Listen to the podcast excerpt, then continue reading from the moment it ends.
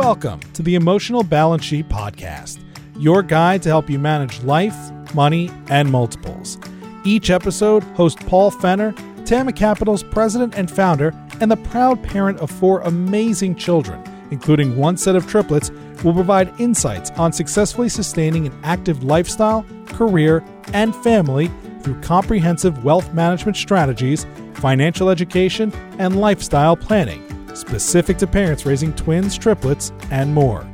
Learn more, subscribe to the show, or connect with Paul at tamacapital.com. This podcast is for informational purposes only and should not be relied upon for investment decisions. Clients of TAMA may retain positions in the securities discussed in this podcast. Am I going to be okay? The question, not explicitly about money, is posed by most people that I meet, from the ultra wealthy to the just getting by, from the retiree to the just getting started. No matter the lifestyle, accent, politics, or favorite sports team, everyone I meet wants to take care of their families, be generous to others, and excel in their careers.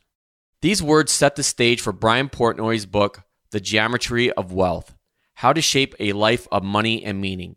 These remarks also set the foundation for my conversation with Brian, which also included key thoughts and takeaways from his latest book, How I Invest My Money. Brian and I discuss experienced happiness, which comes and goes, versus reflective happiness, which requires work. I strongly encourage you to give Brian's books a read and be sure to check out the other resources we discussed during our talk. Please enjoy my conversation with Brian Portnoy. Where I wanted to first start, Brian, was how I got introduced to you, was actually through your book, The Geometry of Wealth How to Shape a Life of Money and Meaning. Early in the book, you said, no matter the lifestyle, accent, politics, or favorite sports team, everyone I meet wants to take care of their families, remain or get healthy, be generous to others, enjoy their hobbies, and excel at work. And then you go on to further say, all these concerns are connected to the biggest question of all Am I going to be okay? The question, not explicitly about money, but one which stubbornly sits in the shadows, is posed by everyone from the ultra wealthy to the just getting by, from the retiree to the just getting started. That's really is a great lead into our conversation and to really kind of talk about technically your second book, The Geometry of Wealth. When I read that and when I was going through my notes last night and prep for our, our conversation, the book to me just really focuses on overall this mindset shift that you're trying to get people to be aware of. So let me just turn it over to you and have you take it from there. I had spent a long time at that point when I was writing the book 16, 17 years, deep in the investment world, chartered financial analyst, a good decade plus in the hedge fund industry, evaluating and investing in pretty complicated strategies all over the world. The geometry of wealth was sort of my break from the minutia and the technical elements of investing to step way way back and reflect on money as a part of our lives that is just not our portfolios. In fact, the portfolio and the investment philosophy is a relatively minor piece, but trying to understand, partly for professional reasons, but also for personal reasons. I'm a guy like anybody else trying to figure things out, the ways in which money influences how we interact with the world, how we interact with other people. And you don't even need to dig very deeply to recognize what an emotional topic this is. Just looking at the history of money going back only five or 6,000 years, it's just not the technical stuff that we learn in eighth grade means of exchange, unit of account, store of value. It's also a conduit for how we interact with others, how we trust people, and in no small part, how we see ourselves from a perspective of status, self worth, and things like that. So, that passage you read, which is sort of from the beginning of the book, I wrote that in 2017 and my memory's not so good. I just wanted to set the table for a real conversation about those sorts of topics. You talk a lot about in the book money life and a meaningful life. One of the things that you've become known as is this statement or belief of funded contentment. And I don't want to go there yet, but in the book, you really focus on the money life versus the meaningful life. In it, you use the circle, triangle, and square. Can you go through which each of those means in your eyes as you were putting the book together? Let's introduce funded contentment because the shapes, so to speak, the geometry of wealth is sort of the path toward funded contentment. So we could dig deeper on it, but I'll just sort of put a plug in for now, which is that I make a distinction between being rich versus being wealthy. Rich is the quest for more, which is often unsatisfying for deep neurological, psychological reasons. Wealthy is the ability to afford a life that's meaningful to you. That is very subjective in its formulation. And I kind of capture that just with this phrase funded contentment. And how do you achieve that? Or at least how do you work toward it and maybe achieve it for a bit of time before it fades away and you have to sort of recapture it? There's three steps. The first is to define your purpose in life, what's meaningful to you. The second step is setting priorities, both financial and non financial. And the third is making decisions, sort of tactical, bottom up, lots of different dimensions to money life, like saving and spending and borrowing, as well as investing. And there's sort of a flow between purpose, priorities, and decisions that I set out. And one thing I did was try to capture that just through some very basic graphics the geometry of wealth, circle, triangle, square, purpose, priorities, decisions. Purpose is a circle because we're always figuring it out. It's a round world. Who you think you are in your 20s probably isn't who you realize you are in your 30s. And then when you get into your 40s and 50s and 60s and 70s, at a certain point, you realize, oh, wait, this merry-go-round doesn't stop. Doesn't mean that you don't have principles or values or firm beliefs. At the same time, who we are in a noisy world is something that many of us are trying to figure out. The reason why the second stage priorities is a triangle is that there's three parts to it. And at a high level, our priorities are that number one, we protect ourselves from an evolutionary point of view, we survive before we thrive. Step one, protect. Step two is what I call match which is just finding balance in life, both non financially, but then financially in terms of our balance sheet, our assets, and our liabilities. But also, we have emotional, non financial assets and liabilities that we want to keep in balance as well. And then the third part of the triangle is that top part, that aspirational part, that reach. And then the square is four sides with investments in particular, I think there's four specific things that people need to do to set and manage expectations properly. I'm a big believer that simplification is a powerful and good thing to strive for. And look, there's a ton of detail and so many different branches to go down. But if you can say that wealthy is not rich, and what wealthy is, is the ability to underwrite a meaningful life and that there are three steps of doing that purpose, priorities, decisions, and you can capture that in three basic geometric shapes. All of a sudden, you've planted in people's minds something that they can actually keep straight.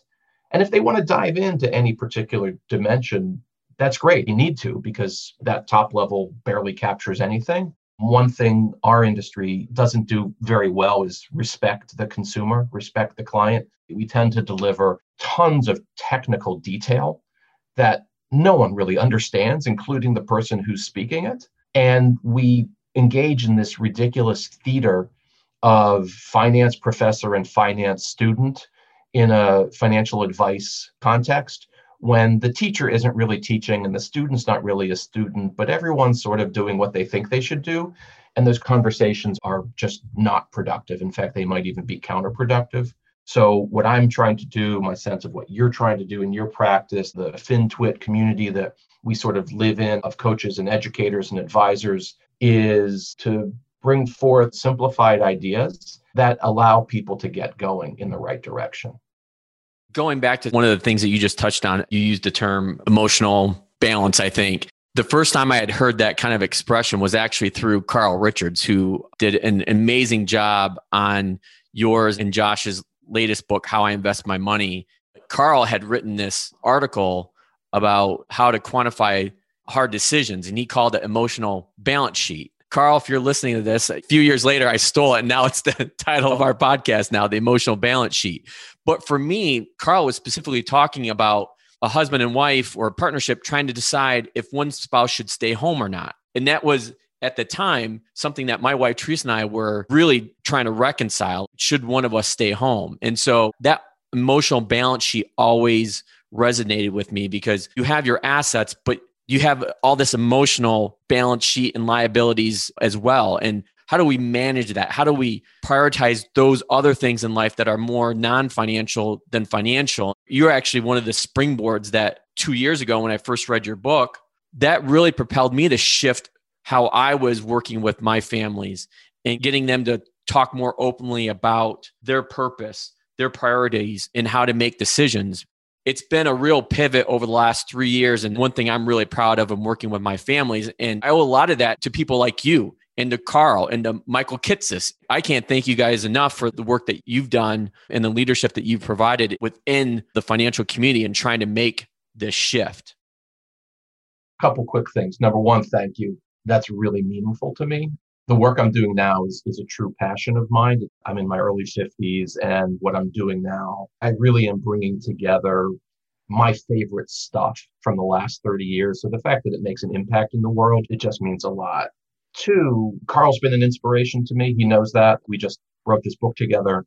And so that was a thrill for my entire career. And then three, just thinking out loud about the supply and demand in the financial advice business for what you're providing and at a different part of the food chain, what I'm providing, because I do think historically financial advisors were kind of straight down the middle of the fairway in terms of building an appropriate portfolio that's appropriate to someone's tolerance and objectives and time horizon and all that kind of stuff. If you don't mind me posing a question out loud, as you build your practice based on these ideas like an emotional balance sheet, do you sense that that's something that people wanted to have talked about for a long time and you're giving them permission? Or is it awkward for some where they're like, hey, dude, you're not my therapist. Can you just make me more money? How is it going for you? That's a great question. And I've wrestled with that over the years. And I've come to the point where when I'm meeting with people, whether they're new family office prospects or existing family office clients, I'm very forward in saying, look, our relationship is more than just about money. I'm going to want to get into your personal life. I'm going to want to know basically what makes you tick and trying to, again, figure out what you want and not in a financial way. Most people, when they get to me, it's because of some life transition. Maybe they lost a job, had a baby, moved. And I think people underestimate the amount of life transitions that they go through and how often they occur. But it's something that some people are more receptive than others and that's what i'm still trying to figure out is how to make sure that i'm going about this in a way that makes people comfortable to where they're open to sharing and i have families that that's not what they want. That's not what they signed up for. And that's okay. I can still provide them value and help them with their needs and service them. Others are fully on board. Three years later into this is still more of a balancing act that i'm still trying to figure out. But as I move my practice forward and meeting new people, I'm very much at the forefront of saying, look, Tama, my family office is more than just putting together your portfolio or putting together a 25 page wealth management plan. Even though I do come back and summarize it, I do create a one page plan for people, especially when they get into heated discussions about what they should be doing. It's more than that. People see the value in that. And view me as an extension of their family. And when I use the term family office, when I say the word TAMA, most of my audience knows what TAMA means, but it's Teresa, Aiden, Madison, Mackenzie, and Andrew. It's literally my family. And so that's the type of environment that I'm striving to create is this family where the people I work with, I'm a part of their family and they're part of my family. One of the two things that you talk about in the book as well is what you refer to as experienced happiness and reflective happiness. You want to touch on that one? There's this big picture question that I think everyone grapples with, which is Does money buy happiness? And this question has been asked for millennia, going back thousands of years. The question's probably as front and center today as it's ever been for a bunch of reasons that we don't need to get into. But we're sort of in an era where individual happiness is a really big deal. Arguably, it wasn't as big of a deal many, many years ago, but there's certainly kind of a culture and even a cult of happiness that affects all of us. To the narrower question of whether more money creates more happiness, if you review the science behind this, social psychology and, and other disciplines, a lot of the answer depends on how you define happiness, which that's fine to say. And you go to the thesaurus and there's like 19 different words for happiness. That can become a real mess trying to sort through all of that. So what I did in the book and the way I think about this generally is I coach advisors and their clients is just to say, well, let's just focus on two forms of happiness. One is sort of the day to day good mood, bad mood. That's what I call experienced happiness just going back 2400 years with Aristotle and the hedonists and others debating what the good life is. The hedonists basically believe that happiness is captured by having more pleasure and less pain. And that's totally fine. You could not even have to treat that in a value laden way. You could just say that that's one definition of happiness, which is more pleasure. But then there's this other form of happiness, and it's reflected partly in our brain chemistry, which is what I call reflective happiness, this deeper sense of meaning. I sometimes call it the step back. Every now and then you step back and you say, is this the life I want? Is there something better for me and ones that I truly love? That distinction between the day to day, hey, I'm feeling pretty good versus I just stepped on a thumbtack type, am I happy or sad right now? Versus I have a broader sense of meaning in my life that I can really tap into. And that's a super positive source of energy for me. That's the distinction between experience and reflective happiness. And then that in turn maps differently onto our relationship with money. I think that ties back into how we started our conversation. And one thing that I've strived to do is try to help people figure out what enough is. Trying to define what that is is very, very hard because one of the other things that you touched on in the book that I highlighted, and I get this from Michael Kitces often, is that we are horrible at forecasting our goals and what makes us happy. And to me, I see that in my own life, in the lives of the 50 families that I work with currently, is it changes. I've seen people that I started working with that are, call it in that new and growing family segment, to now they're in the empty nester world. Their kids are grown in college. I've seen that change and that development from one stage of life to another and through heartaches and tragedies and triumphs and celebrations. It's always a moving target. And so that's when I come back to helping people and to your point, setting priorities. I know you touched on this in the book as well, is that it's not just and or or or black and white. It's more of a range. And that's why I try to get people to think about is think of it as a range and not just a singular bullet point, if you will? One of the big challenges to the financial advice business is that it's loosely framed nowadays in terms of achieving goals without there being much critical thought as to what a goal is, how do you achieve it, what's supposed to happen when you achieve that goal or fail to meet that goal. There's some core principles in social psychology like affective forecasting and hedonic adaptation, which are basically fancy ways of saying, number one, we're terrible at predicting what's going to make us happy or sad in the future. And number two, when we achieve the things that we think are going to make us happy, we tend to be less happy for a shorter period of time than we would have predicted. It's a really good development that our industry over the last 15 to 20 years has evolved somewhat, not nearly enough, but somewhat away from beating the market, just having a bigger portfolio to actually achieving goals. And there's some very core things that affect all of us in our life cycle, retirement, kids, homes. Those are the really big ticket items. And of course, you want to map your earning and your saving and your spending and your portfolio and ultimately your cash flows in order to be able to achieve those goals. That's totally fine. That's become a somewhat commoditized practice. Doesn't mean everyone's going to work with Vanguard Advisory Services. Most people are quite satisfied with their advisors, and most advisors retain their clients over long periods of time. But the fact is that there is another level at which, and it sounds like you're doing it, and, and others we know are doing it, where this is beyond, okay, I need a certain number to retire at age 62, and instead ask, well, can I afford the life that I want Am I going to be okay? Big picture questions like that that require a more qualitative and subjective treatment of what it is you're getting at. And one thing I've begun to say over the last few months as I think about some various things is that more is a number and enough is a mindset. And it's not that more is bad. More is good. Growth is good. I'd rather have $2 million than $1 million, all else equal. But it's easy to quantify and you can sort of issue a report card on whether or not you have more. The psychological meaning of more is totally fraught and doesn't make us nearly as happy as we think it does, but whatever.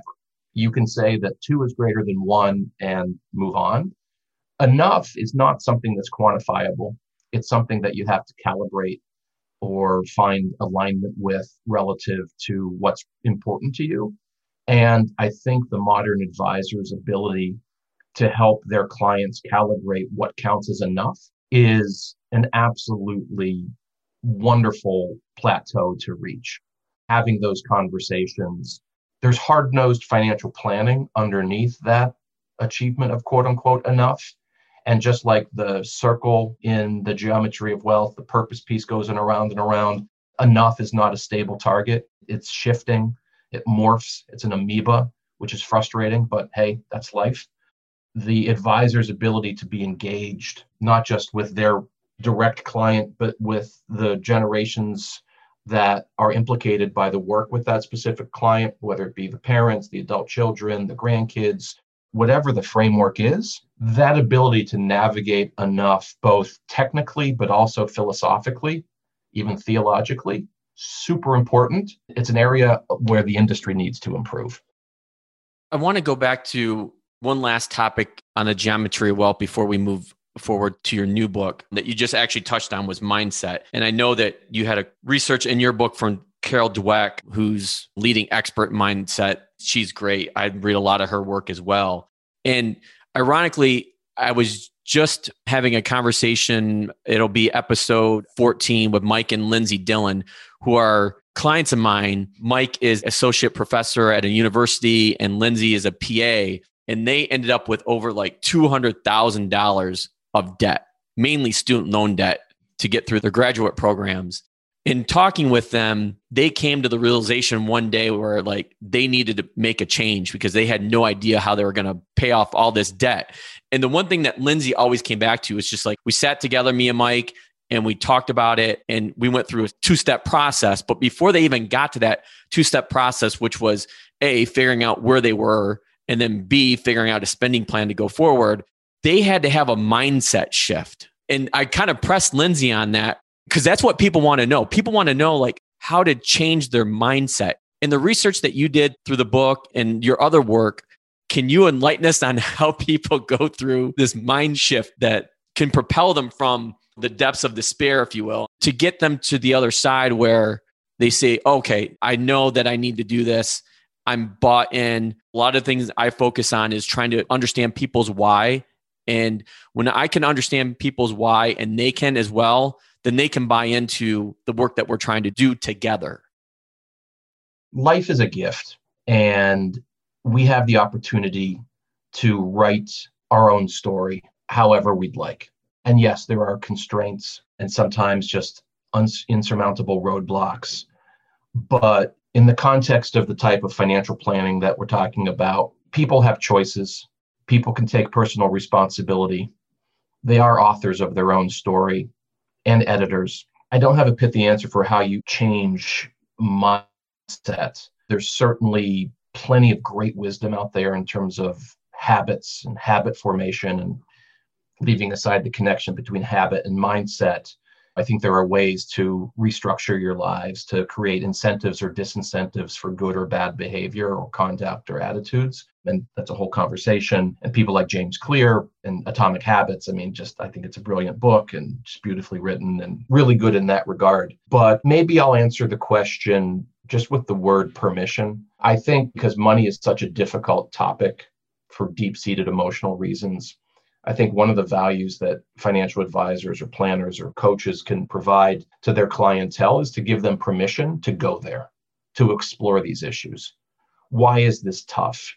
What is the problem? And not just at the level of, oh, I've got 100,000 in debt and the interest rate is this and the schedule. Okay, that is a problem. And it's a problem that you can plug into a spreadsheet and try to solve it. But there are layers of depth to the problem in terms of how you got there.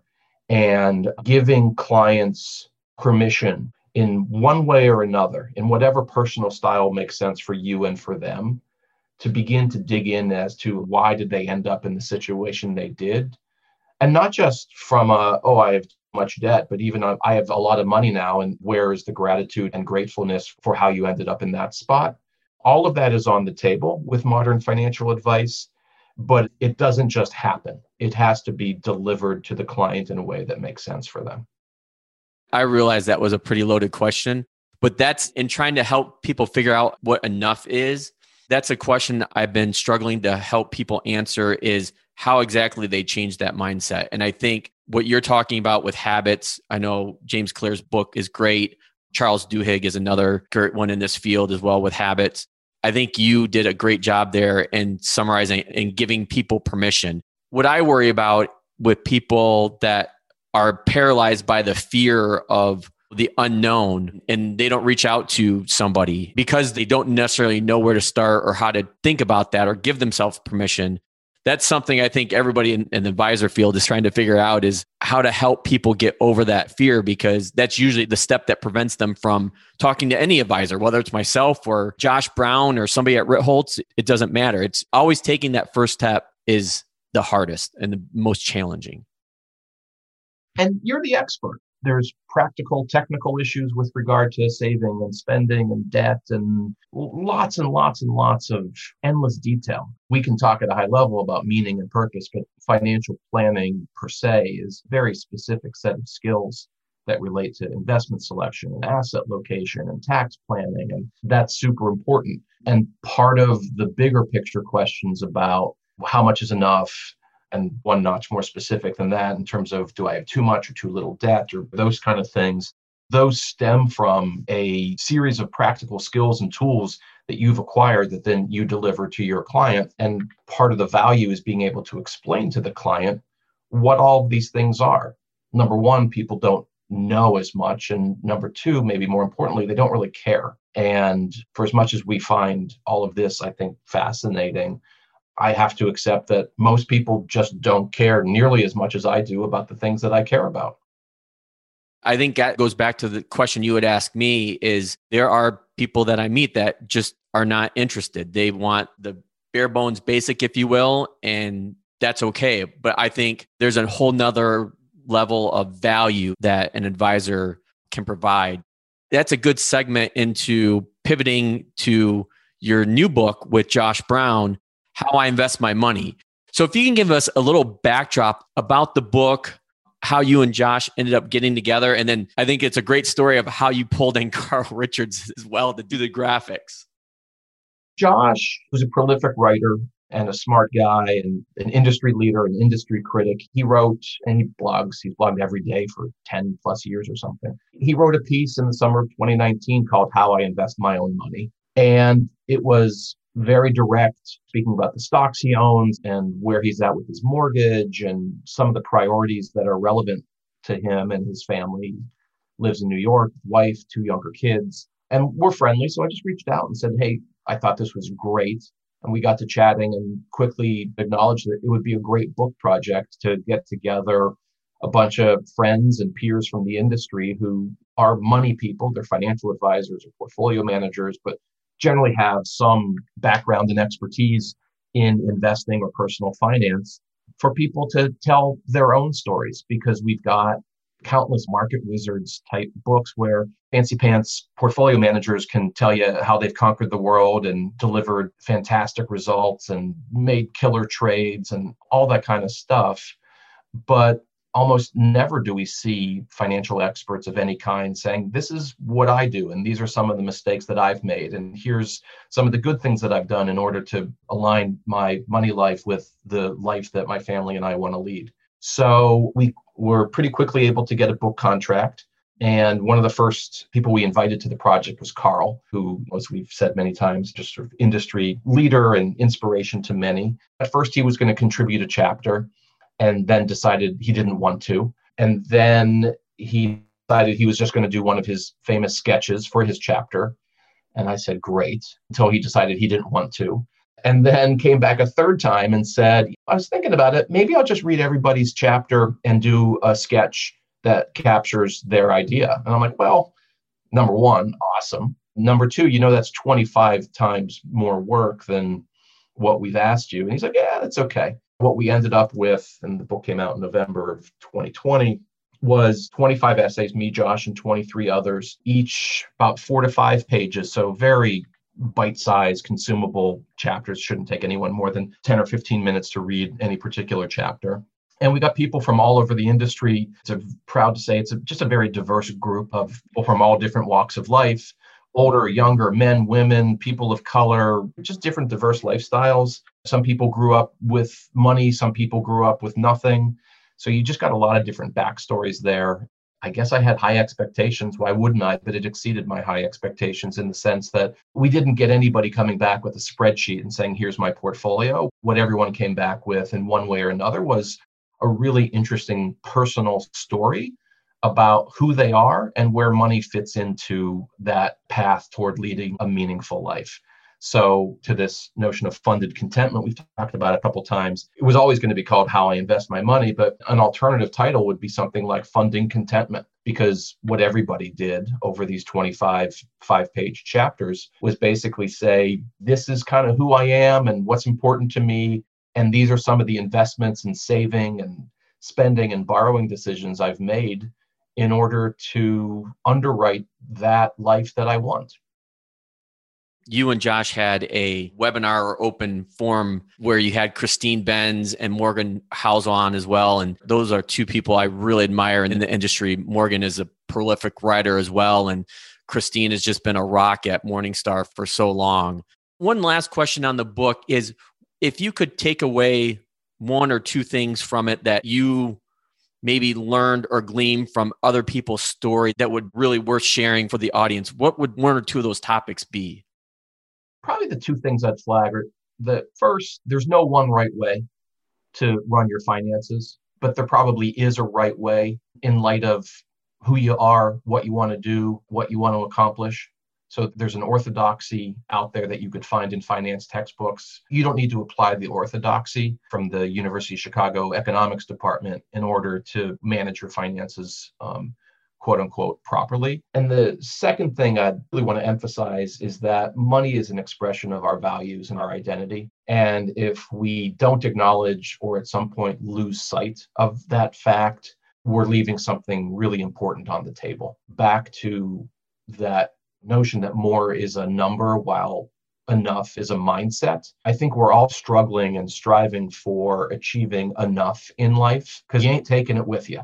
So, what do you want to do along the way? That mindset, leaving aside the role or value of financial advice, just you in your own head or with your partner or your parents or your kids or your community, recognizing that money is an inescapable part of life. It's neither holy nor profane.